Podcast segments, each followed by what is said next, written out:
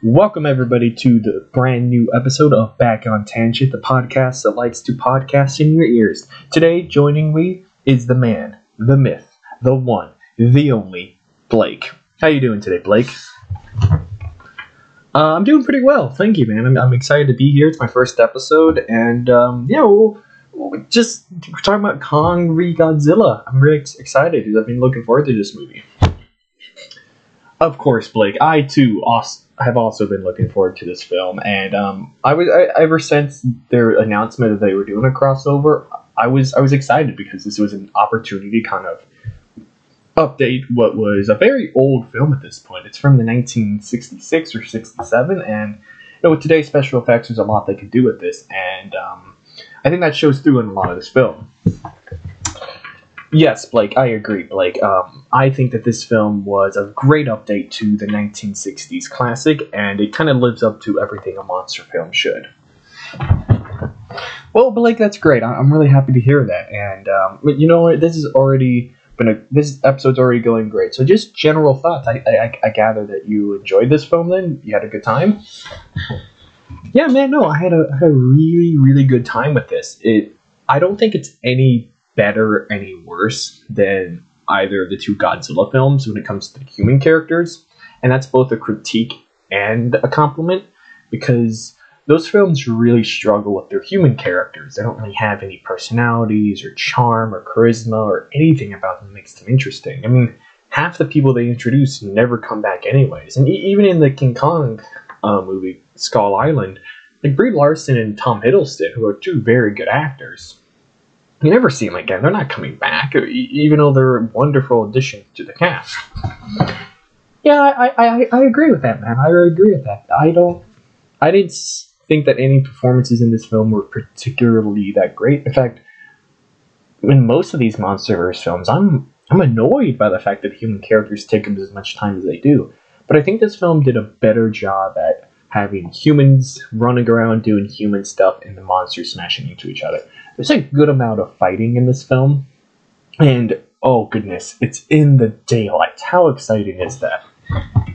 Yes, Blake, I agree. It is exciting to see these fights happen in the daytime because we never see these fights happen in daytime. They always cover it in smoke and clouds and lightning and rain and all that stuff. And if you're going to pay all this money to have big giant monsters on screen, let us see it. it, it- I understand it's to cover up the CGI, but I, I don't need it to look like the most realistic thing ever. I just I want the excitement and the thrall of two larger than life, literally characters hitting each other, and I want to see it happen. Make it easier to see, and the audience will respond more to that. When you cover it in smoke and lightning, you're only reminding the audience that like you they kind of shouldn't be looking at it. No, show off the thing that's the big attraction, the big monsters of this film. Because nobody's coming there for the humans or the characters. The, char- the characters of this film are those people. It's like if they obscured Robert Downey Jr. and just kind of like hazy smog throughout the entire Avengers. Why the hell did we pay $20 million to get him in this movie if we're just going to cover him up the whole time? You know, Blake, you bring up a lot of good points, and you're also you're very handsome. No, stop it, you Blake. Blake, come on, get out of here. You're you're being too nice. No, Blake, you're being too modest. No, no, Blake, you're just too wonderful. Yeah, I'm pretty wonderful, aren't I? Yes, you are. And speaking of wonderful, this film. Ah, yes, back. Sorry, back on tangent, everybody. Yeah, no, I, I don't think this film is any. When it comes to humans, it's no better than King of the Monsters, I think. Um, but I think it's. I think the, the action is really creative in this film. They really did lean into the fact of, like, okay, let's put these monsters, let's hit them into let's have them hit each other. And some of those fight sequences you see in the trailers, like you see the main, I think you see a lot of the main set pieces, but the stuff they leave out is really exciting. A lot of stuff with Kong and how creative he has to be during the fight, because he's he does seem to be at a back foot. He doesn't seem as large. It doesn't seem as powerful as Godzilla is, but he's very creative. He's more nimble. He kind of he's got a better mind about him. It seems like, and what the main the main thing that surprised me in this film, and no no spoiler, we're going to only general review. We've transitioned into a no spoiler podcast. I really enjoyed a lot of lore and a lot of the universe mythology they built into this film because there's a lot of mythology that kind of they throw in this, and it's really cool to see that stuff because it opens the door for kind of new avenues for this franchise to go in that they haven't done before. You know what, Blake? You're totally right. And I agree with that because with this new avenue that they have, they can explore some of the weirder stuff in the like the older Toho films even. And I want them to because at this point they haven't announced a new film. They don't have a new Godzilla or King Kong movie announced, and they're probably waiting to see how this does to announce some more movies. But I want them to keep going because I'm interested in the universe. I want to see more of the kind of lore. Some of the stuff in this is new to the to these respective franchises. And it's cool to see that. It's cool that they're actually building upon this stuff and not just kind of copying and taking stuff. But some of the stuff they kind of mix. Like there's a couple things that they're kind of condensing down or they're reverbing for kind of a modern age. And I do appreciate that. Like it, it's still echoing a lot of the things from those past films, but it's it's trying its best to update them. Um, like visually, this film is very very reminiscent of some of those older movies. Like it has some of the same. I don't know how to explain it, but I don't know. There, there are a couple shots in here that reminded me of some of the shots in those older films, and maybe that's just a coincidence because there's only so many ways you can film Godzilla and King Kong punching each other. But I was like, I feel like I've seen this shot before, and it feels like it's loving.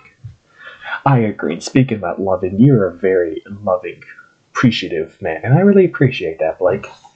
No, Blake, come on, you're at it again. The, the viewers aren't here to hear you gush over me. They're here for the the King Kong and Godzilla fight, and they're not here for the human romance. They're here for the monster fist romance. That sounds like a great name for a rock band. Yes, it does. Trademark, copyrighted, can't take it. One of the things that I didn't enjoy too much about this film is um, it, it, it's rather short. I think it's the shortest of all the MonsterVerse films we see, but it still feels like it. Some of the sequences go on like for just two minutes too long like some of the stuff with the, it's uh, mostly the humans. Like it's mostly the humans. And like I said, they do a better job at keeping the attention and keeping the screen time on the monsters and the stuff on them. But once again, the most interesting stuff in this movie, even character wise, comes from the monsters, especially Kong. This is more of a King Kong film than a Godzilla film because he gets way more character time. We build more upon him. We see more stuff going on with his even it's called Godzilla versus Kong, I think it should be called Kong versus Godzilla because it's more focused on him as a character, and Godzilla is more of the villain and the antagonist in the film.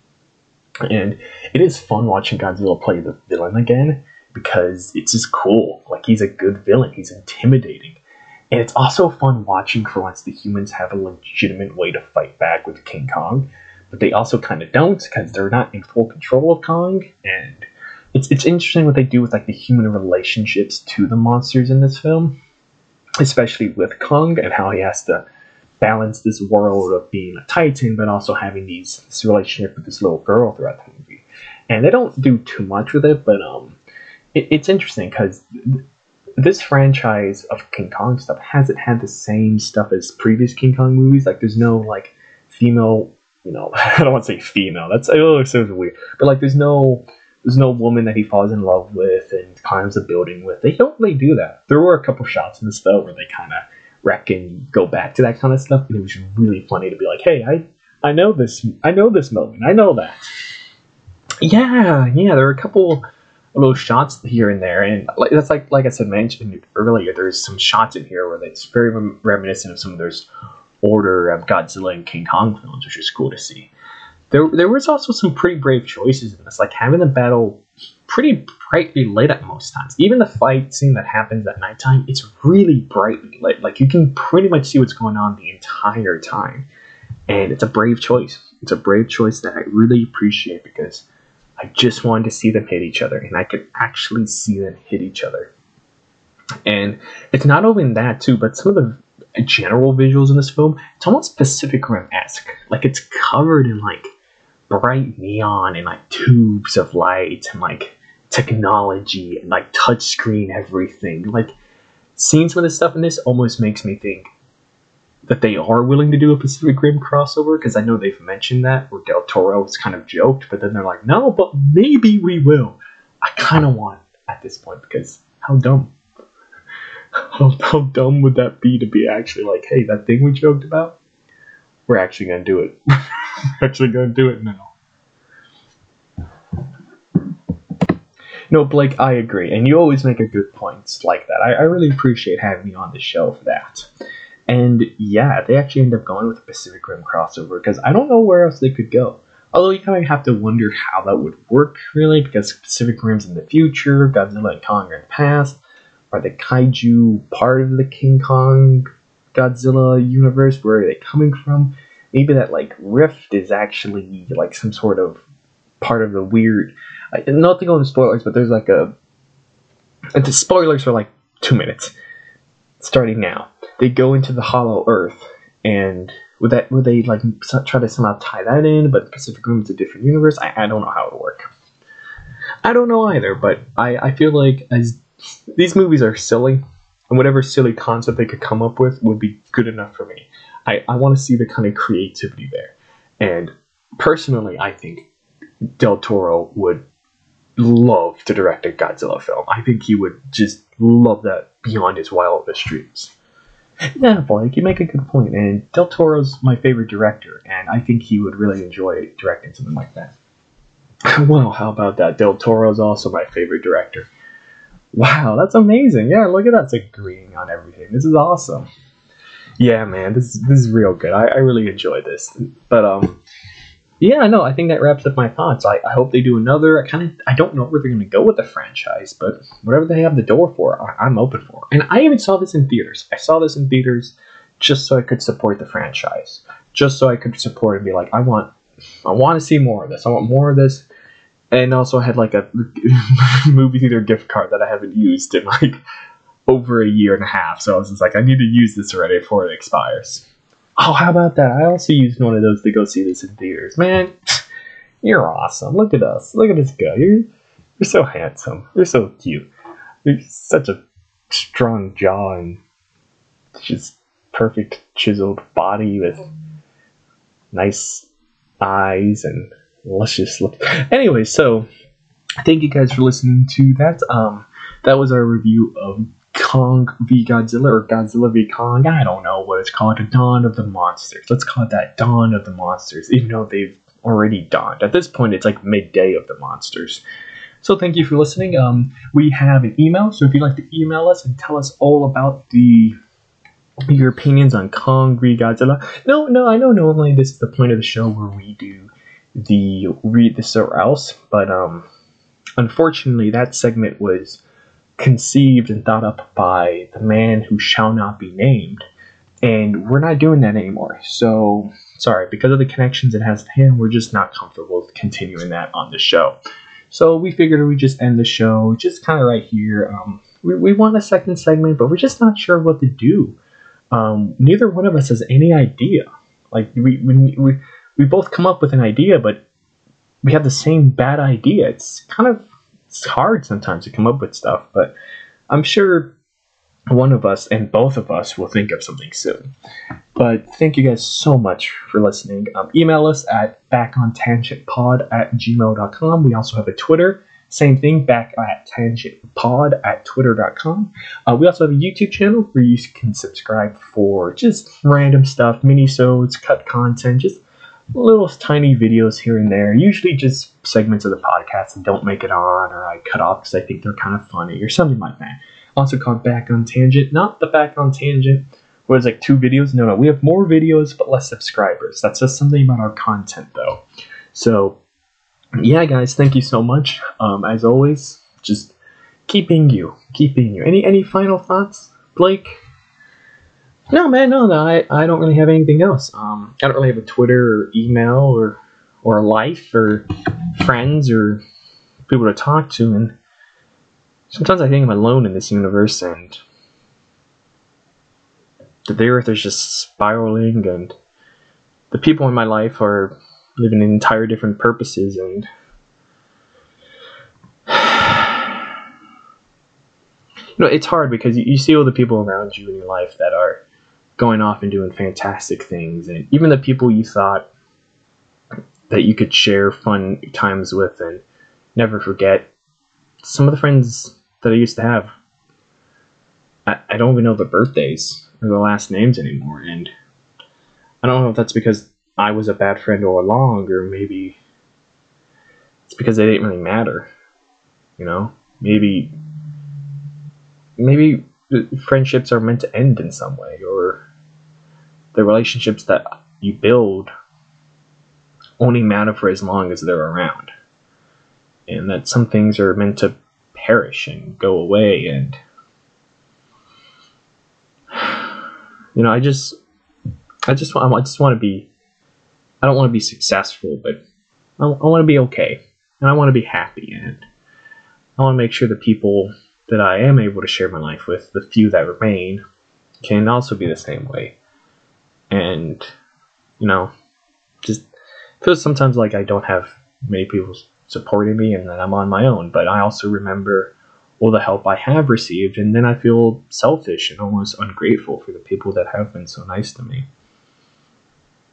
I don't know, man. It's. Do you think I should just because there's a lot of people I've wronged, a lot of people I've been mean to unnecessarily, and a lot of mistakes I've made. And I know I shouldn't look back and all that, but if I if I keep making those mistakes, am am I even learning?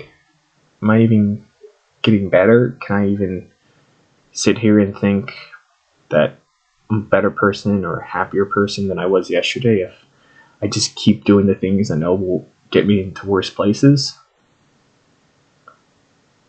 Like I sit here and I, you know, I have fun times and I hang out with people, but where does it all lead? Where does it all go? How much time do I really have to give for myself and to others? I miss my family.